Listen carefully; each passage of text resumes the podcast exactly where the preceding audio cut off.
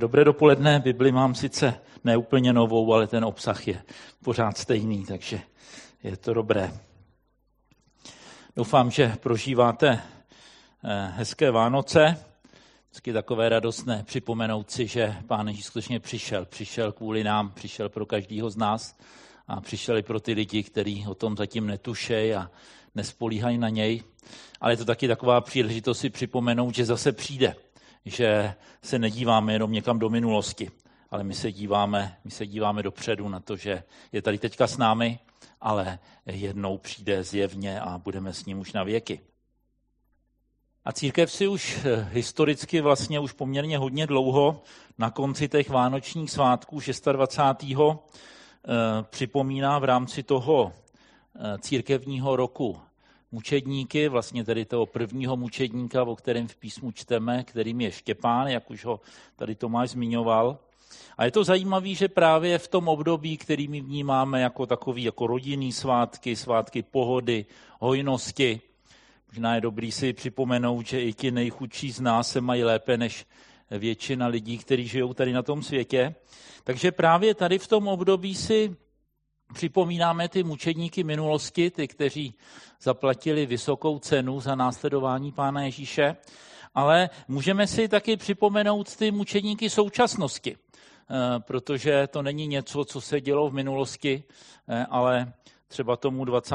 století se říkalo století mučedníků, že velmi pravděpodobně pro víru zemřelo víc lidí než za těch prvních 19 století. A tak pojďme si něco připomenout o Štěpánovi, podívat se, jak se nás to týká a říct si taky něco o těch mučednících současnosti. Pojďme se ještě modlit. Pane, já ti děkuju, že ty jsi přišel, že my víme o tom, že jsi přišel pro nás. Jsi přišel kvůli našemu hříchu, ale kvůli tomu, aby jsme z něj byli taky vysvobození a nemuseli v něm být na věky.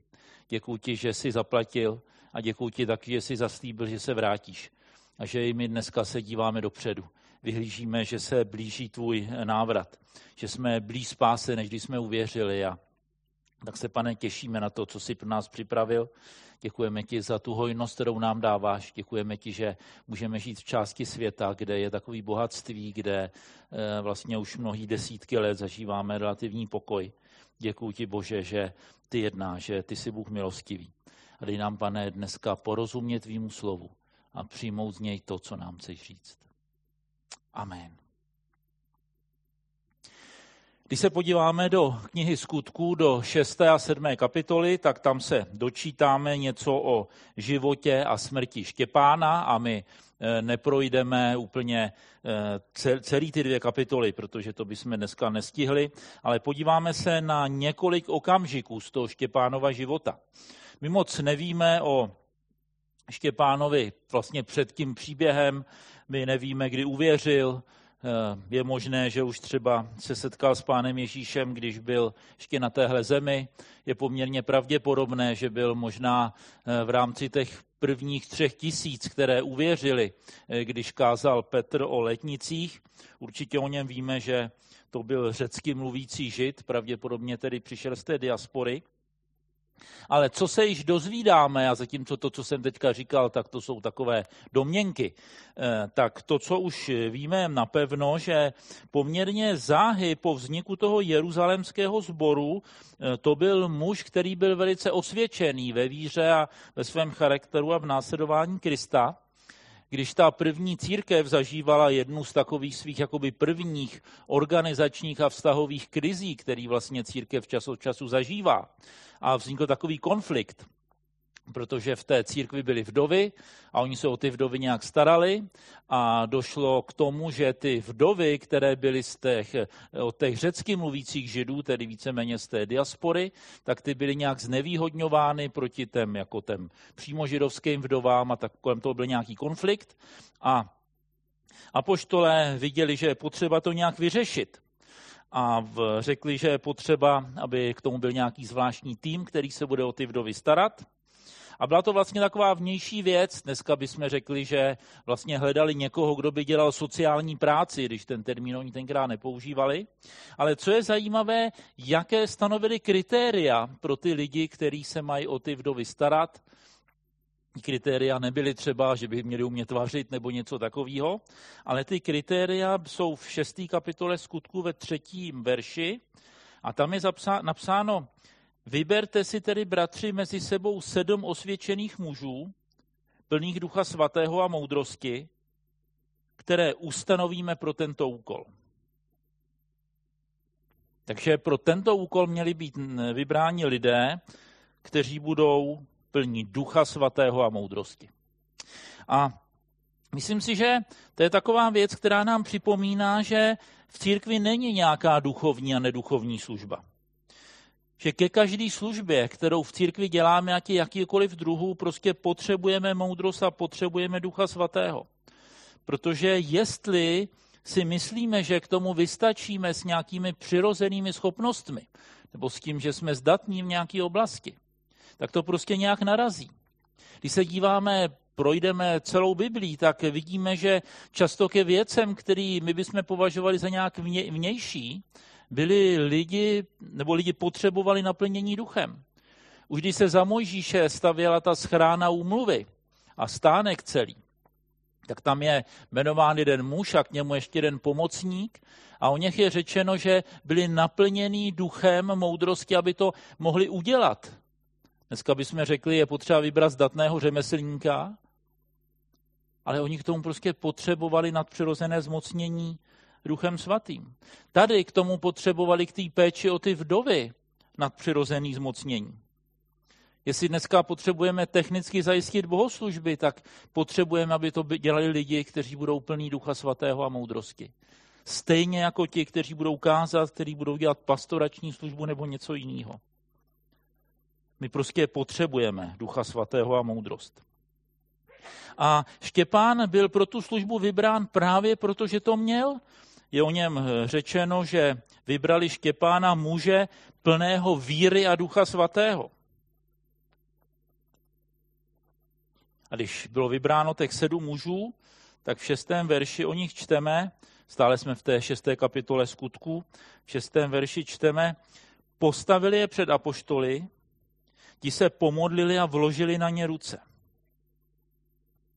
Možná vám to připomene jinou situaci, která je popsána velice podobně, a to je, když je Saul a Barnabáš jsou vybíráni k tomu, aby je vyslali z Antiochie jako apoštoly. Tak taky čteme, že oni byly na ně vloženy ruce a byli s modlitbou vyslaní. Vidíme, že je to samé povolání. Jako bylo pro apoštoly, tak bylo povolání pro tyhle muže, kteří měli z takového vnějšího pohledu dělat vlastně nějakou jako sociální práci. A tak tu první věc, kterou bychom si mohli odníst z toho příběhu Štěpána, je, že jestli sloužíme v církvi na jakýkoliv pozici, tak potřebujeme Ducha Svatého, potřebujeme víru a moudrost a potřebujeme rozeznání, potvrzení církve. A pokud někoho na cokoliv vybíráme v církvi, tak nehleďme předně na to, jaký má schopnosti. Ale jestli je to člověk, který skutečně se nechává vést Duchem Svatým a který ve víře následuje Krista. A jak se dál vyvíjel Štěpánův život? On nějak sloužil v tom povolání, které měl, staral se o ty vdovy, ale dal se k Bohu k dispozici. A Bůh začal používat ještě dalším způsobem. V 8. verši čteme v té 6. kapitole: Štěpán, plný milosti a moci, činil mezi lidem veliké divy a znamení. A určitě nebudou všichni dělat to samé. My o těch 7 mužích, kteří byli vybráni pro tuhle službu těm vdovám, tak kromě toho Štěpána víme ještě víc o Filipovi. Filip, ten byl povolán jako evangelista, potom ještě několikrát ve Skutcích zmiňován při nějaké další činnosti.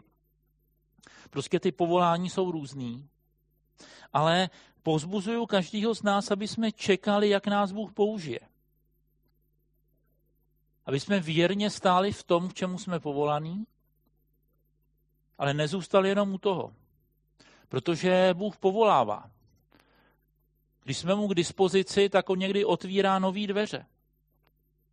A je velice nebezpečný, když si řekneme, už něco dělám, A to stačí. Jsem si připravoval to kázání, tak jsem přemýšlel o své službě, si vzpomněl na jednu z prvních věcí, které jsem ve sboru dělal, a to je, jsem natíral štafle. Tenkrát jsme byli, sbor začínal, byli jsme tady za Libeňským mostem, ty prostory byly malý, měli jsme tam taky, když jsme potřebovali štafle, tak tam visely a Dan Drápal tehdy řekl, ty štafle vypadají špatně, potřebuje natřít. Jsem si říkal, to je taková blbost, natírat štafle, jo. Ale prostě bylo to potřeba, tak jsem je natřel. A pak jsem začal číst texty před kázáním, biblické texty před kázáním, když jsme měli liturgii, ty evangelické církve, kde se vždycky čet nějaký text a pak byla píseň a pak bylo kázání, tak jsem četl ty texty a prostě nějak jsem usiloval dělat věrně ty věci, ke kterým jsem byl v té době povolaný, ale prostě neřekl jsem si, už je toho dost. Natřel jsem ty štafle, to byla taková blbá práce, ještě jsem ji považoval za zbytečnou. A čtu ty biblické texty, to už stačí. A Bůh mě prostě začal povolávat taky k jiným věcem. A možná dneska Bůh chce, zvlášť když se zamýšlíme na tom přelomu roku, tak možná tě chce povolat k něčemu dalšímu. Ne k něčemu většímu, protože v církvi nejsou větší a menší věci. Ale k něčemu dalšímu. Možná něco se vyměnit v tvém životě. Možná, že k tomu, co děláš, se přidat něco dalšího. A tak k tomu buďte otevření. Nemusí to být něco plánovaného, ale bude to něco přirozeného. Ten Štěpán byl prostě plný Ducha Svatého a my čím jsme plní, tím přetékáme. Čteme o něm, že byl plný milosti a moci. A my jsme plní toho, čím se sytíme. Když se sytíme milostí, když se necháme vést Duchem Svatým a on se skrze nás nějak projevuje, no tak prostě těma věcma začneme přetékat. A to se dělo u Štěpána. Z něj prostě přirozeně ta milost, ta moc vycházela. A z nás přirozeně vychází to, čeho jsme plní. A když děláme to, co Bůh po nás chce, to boží dílo, tak někdy to někomu bude vadit. A ten Štěpán naštval některý lidi. Čteme o tom pak v tom příběhu, že byly hádky, pak se dokonce objevili nějací falešní svědkové, kteří ho obviňovali z nějakých věcí, které neřekl a neudělal. A tak on byl nakonec obviněn a zatčen a přivedli ho před tu židovskou radu, kde ho vyslýchali. A my v posledním verši té 6. kapitoly Skutků čteme: a všichni, kteří seděli ve velradě, na něho upřeně hleděli a viděli, jeho tvář je jako tvář anděla.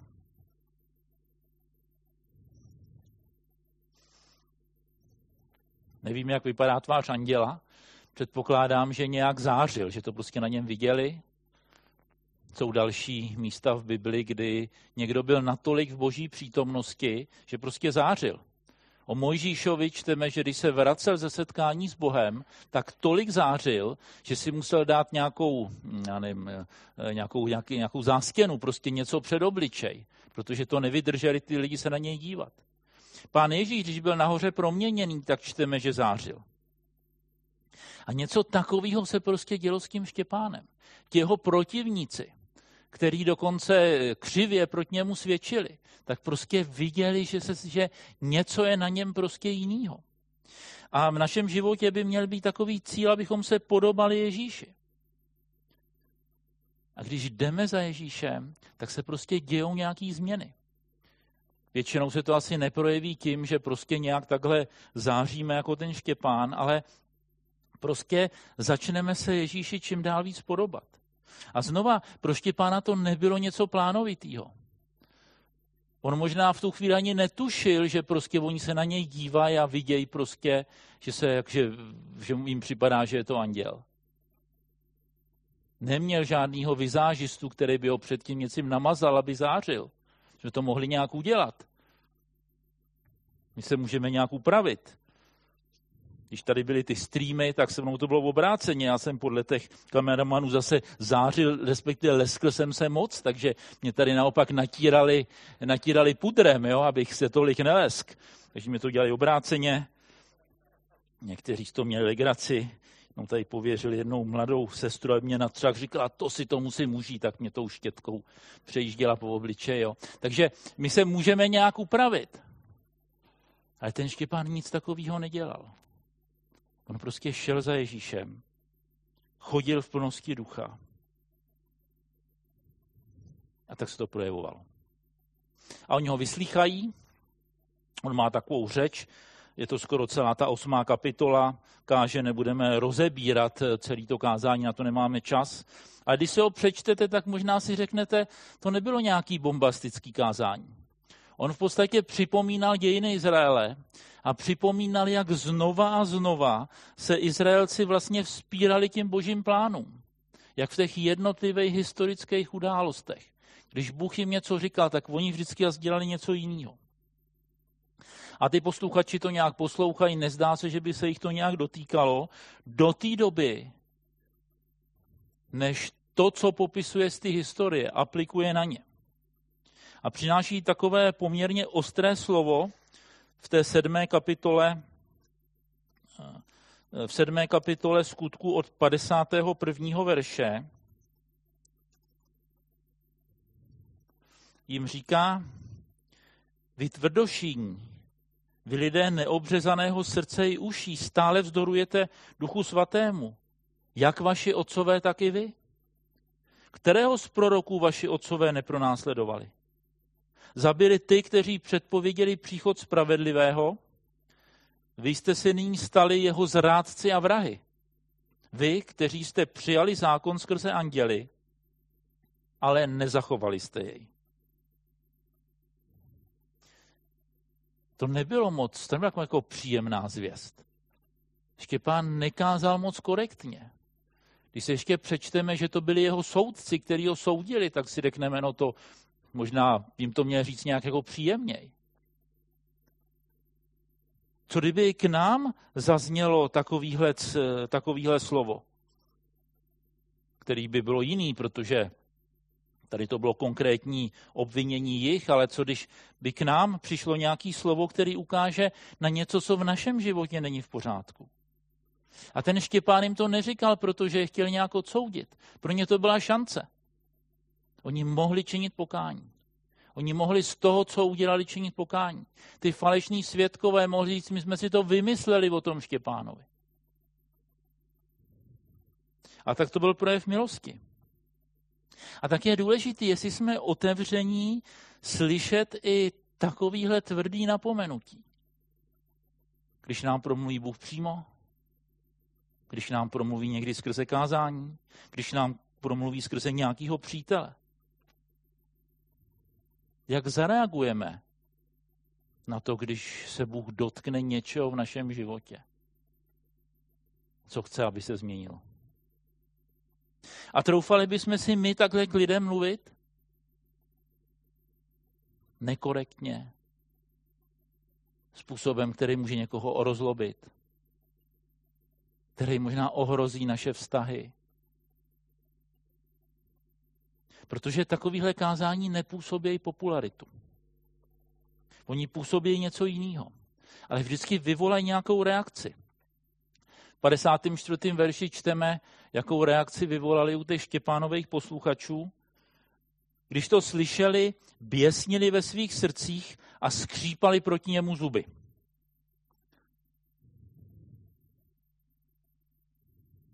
To se dělo tenkrát a to se děje dnes. Boží slovo vyvolá reakci. A vyvolá buď pokání, anebo vztek. Ale Boží slovo nás prostě nenechá klidným. To nás prostě nemůže nechat, že se jakoby nic neděje.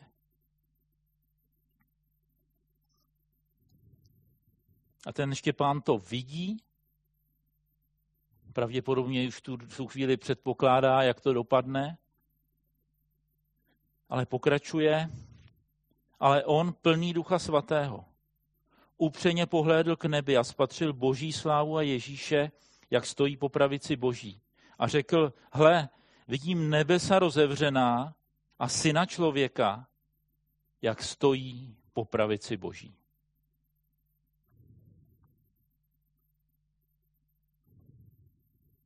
A to je něco, co už asi ty posluchače úplně dorazil.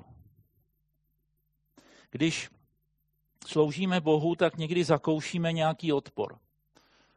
Nemusí to vždycky vypadat tak, že lidi skřípou zubama, když něco říkáme, ale prostě zakoušíme nějaký odpor, ale také uvidíme to, co ostatní nevidí. A tak jsem za celý svůj život neviděl to, co viděl Štěpán. Neviděl jsem otevřený nebesa. Ale taky jsem nikdy nestál tváří v tvář smrti.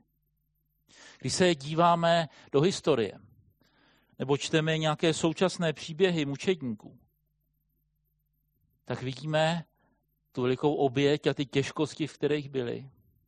Ale současně vidíme Boží nadpřirozené jednání. Četl jsem takový historický příběh. Bylo to o mladé ženě v době první církve. Ona byla z nějakého patricijského rodu, takže patřila vlastně k takové elitě v tehdejší společnosti. A ona byla mladá, byla čerstvě vdaná, měla malé dítě. A uvěřila, a když se na to přišlo, že uvěřila, tak ji zatkli. Ale protože byla z takového poměrně vznešeného rodu, tak umožnili tomu otci, aby za ní ještě přišel. A on ji přesvědčoval, ať odvolá, ať prostě se zřekne víry. Připomínal jí to, že vlastně když se jí nezřekne, tak zemře a zůstane tam to dítě a podobně. A myslím si, že určitě pro tu mladou ženu nebylo nic jednoduchého jít na smrt, zvláště jako pro matku. Myslím, že chápeme, že pro tu matku ta představa, že tam zůstane to malé dítě, o který se ona nebude moc postarat, nebyla jednoduchá. Ale ona neodvolala a tomu otci řekla, viděla jsem satana, jak se válel v prachu. Ona prostě viděla to konečné vítězství. Ona viděla, že ten, který teďka ubližuje, který v tu chvíli vypadal, že vládne, protože křesťani museli umírat, tak ona ho viděla poraženýho. A četl jsem nedávno jednu knihu o čínském pastorovi. Byl to muž, který vedl nějakou tu ilegální církev a zatkli ho. A on přes 20 let byl ve vězení. Zemřela jeho manželka za tu dobu, takže on, když se vrátil z toho vězení, už se nesetkal se svojí ženou, protože tam mezi tím zemřela. A on se vrátil z toho vězení, prožil tam těžké věci. A začal znova kázat a znova budovat ten sbor, kdy mu hrozilo nový vězení, kdy ho znova předvolávali a říkali mu, jestli toho nenecháš, půjdeš zase zpátky. A tak jsem si přemýšlel, jak bych v té situaci reagoval já, jestli bych si neřekl 20 let vězení, už jsem to udělal dost, mohl by zase někdo jiný. A on to prostě nevzdal. A někdy si kladu otázku, proč církev v Evropě, respektive v celém tom západním světě, je taková bezzuba. Proč nejsme moc známí ve společnosti divama, zázrakama, proměňující mocí, proč, když se o církvi někde mluví, tak už se s ní mluví v souvislosti s nějakýma moc dost nesrozumitelnýma věcma, nějakýma prohlášeníma, kterýma třeba nikdo moc ani nerozumí a tak. A nebo ještě hůř se o ní mluví v souvislosti s nějakýma skandálama. A já na to nemám úplně jednoduchou odpověď a myslím si, že ani není nějaký jeden důvod, který bych mohl říct, že to má, ale myslím, že to možná nějak souvisí s tím, nakolik jsme otevření. Slyšet a přijmout kázání typu, jaký kázal Štěpán. Sami takový kázání kázat. A nakolik jsme ochotní platit cenu následování. A já vím, že teď do určitý míry paušalizuju, protože vím, že mnozí z vás žijete prostě nasazený život pro Krista a že mnozí lidi v tom západním světě, v západní církvi, skutečně Krista následujou a to, že prostě neplatíme svými životy za následování Krista, to je boží milost a ne proto, že bychom se tomu chtěli vyhejbat. Ale v celku jako západní církev možná potřebujeme udělat nějaký krok. Více podobat té církvi doby Štěpána.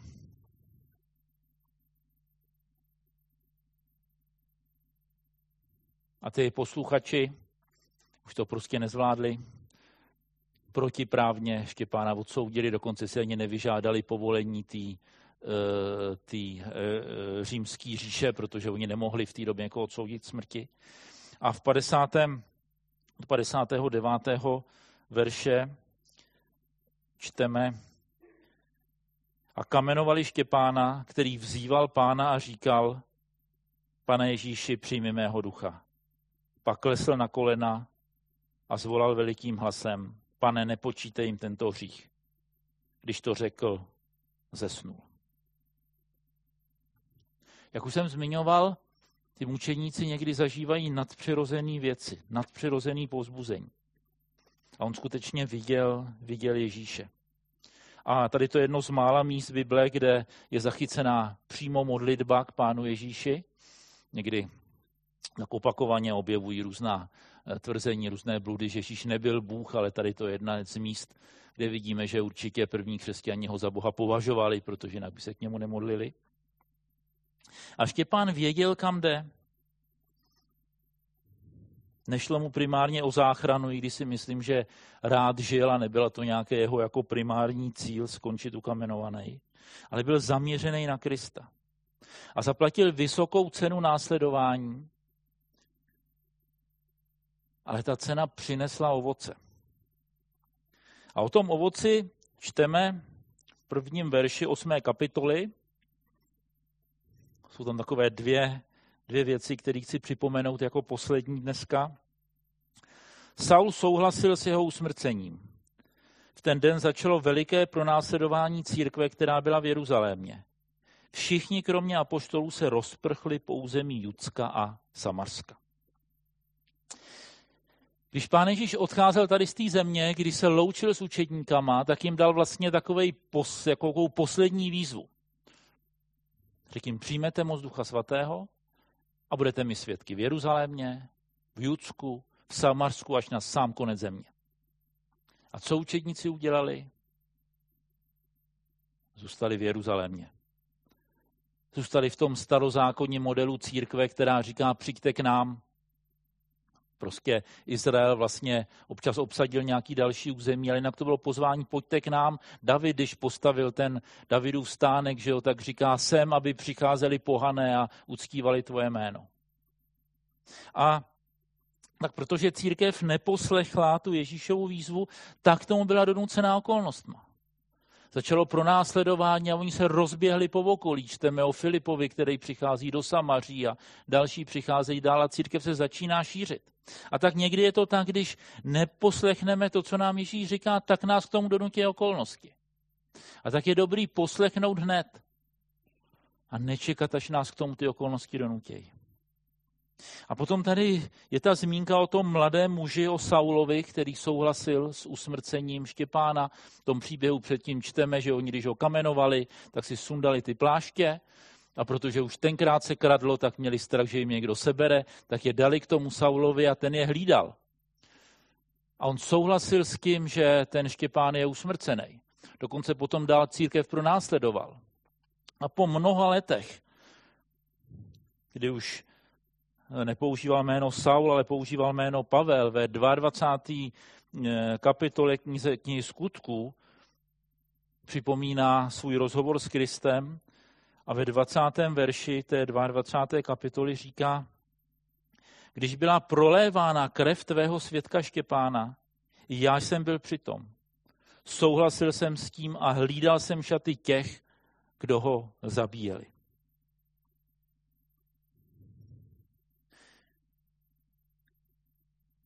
Ten Saul v tu chvíli na to svědectví Štěpána nějak nereagoval. Naopak si mysleli, že je dobrý, že ho zabili. Ale prostě nějak to v tom jeho životě pracovalo. Bylo to něco, na co nikdy nezapomněl. A byl to jeden z těch střípků, který dovedl k tomu, že on se z něj stal Pavel a apoštol Pána Ježíše. Prostě nikdy na to nezapomněl. A tak ten Štěpánův život, ten měl dopady ještě v době, kdy on už mnoho let tady nebyl. A tak si dneska připomínáme Štěpána, připomínáme si ho jako někoho, kdo byl, jako muže, který byl plný víry a Ducha Svatého. Jako služebníka, kazatele, tak jako mučedníka.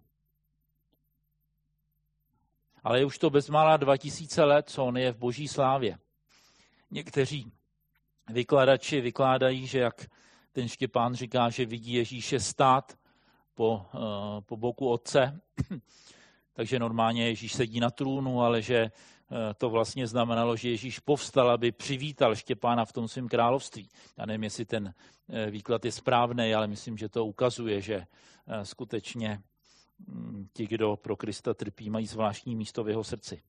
Ale tak my si připomínáme toho Štěpána, ale vzpomeňme taky na ty dnešní mučedníky. Protože dneska je mnoho lidí, který trpějí pro Krista. My skončíme tohleto shromáždění, půjdeme domů, máme všichni jít kam domů, máme se všichni relativně dobře. Ale někteří jsou ve vězeních, trpí a někteří platí svým životem. A my můžeme udělat takové 3 věci pro ty mučedníky. Můžeme se za ně modlit. To má velký význam. Když o kousek dál ve Skutcích čteme, jak byl Petr zatčený, tak čteme o tom, že se církev modlila a nastal zázrak a anděl vyvedl Petra z toho vězení. A tak někdy prostě kdo skutečně zemře při pronásledování a někdy je naopak někdo nadpřirozeně vysvobozený a myslím, že pro církev bylo důležitý, že Petr nezemřel, že mohl ještě vlastně další roky budovat tu novou církev, být Kristem používaný, tak se modleme se za ty pronásledované. Pak můžeme někdy přispět finančně na nějakou pomoc právě pro pronásledovanou církev. Většinou jsou to velice chudí lidi. Někdy to dělám, tak jsem nedávno viděl možnost přispět na tu afgánskou církev, která je teďka ve velkém tlaku, ve velké chudobě a ve velkých těžkostech. A tak jsem Bohu vděčný, že mám takovou hojnost, že jim prostě můžu něco dát a není to pro mě nějaká obrovská oběť. Jo, nebylo to, že máme teďka na Vánoce míň jídla, protože jsme něco poslali do Afganistánu. Dáváme pořád ze svého přebytku. A můžeme podpořit taky církev někdy, psát někomu nějaký dopisy, což může pomoct, zúčastnit se nějakých protestů vůči právě těm vládám, který skutečně systematicky pronásledují boží lid a myslím, že takové příležitosti čas od času jsou a můžeme tomu věnovat nějakou pozornost. A tak vám přeju, abyste si užili ještě ten zbytek letošních Vánoc, ale taky přeju každému z nás, abychom chtěli a byli jako Štěpán. Tím nemyslím, že máme vyhledávat mučednictví. To určitě ne. Ale být tak věrný, jako byl on. Být tak k dispozici božímu povolání. Být tak plný Ducha Svatého a víry, jako byl on. A na závěr bych rád, kdybychom se mohli modlit za naše pronásledované sourozence. Abych se teďka modlil za takový 3 místa, kde je církev v tlaku v současné době. A pokud můžete, tak se ke mně připojte. A zmíním některé místa, které jsou blízko nám relativně. Jedno takové místo je Bělorusko, kde ten současný prezident Lukašenko skutečně církev pronásleduje. Je tam mnoho křesťanů přímo ve vězení. Některým sborům byly zavřeny sborové budovy, takže se nemůžou scházet. Je tam prostě velký tlak na boží lid. Potom Rusko. Z Ruska byli vypovězeni někteří zahraniční misionáři. Taky bylo několik sborů uzavřených. Jsou tam snad taky nějaký křesťané ve vězení. Tam to pronásledování není přímo takhle jako v tom Bělorusku, ale určitě je tam zvláště ta evangelikální církev pronásledovaná. A třetí takový místo, možná nejblíž nám, je ten Donbas na Ukrajině. Tam vlastně všichni křesťani, kteří nehlásí se k pravoslaví, a to ještě do toho ruského patriarchátu, tak jsou vlastně všichni pronásledovaní. Většina nebo možná všechny evangelikální sbory byly uzavřený. Někteří křesťani jsou ve vězení, někteří byli zbytí, někteří cizinci museli Donbas opustit. A je to pár set kilometrů od nás. To není nějaká vzdálená muslimská země. To je prostě kousek od nás. Takže prosím, kdo můžete, povstaňte a pojďme se modlit. Možná někdo máte modlitbu přímo takhle z pléna, tak já bych se pak na závěr modlil, ale jestli někdo chcete pomodlit za některou tady z těch zemí, tak to prosím udělejte.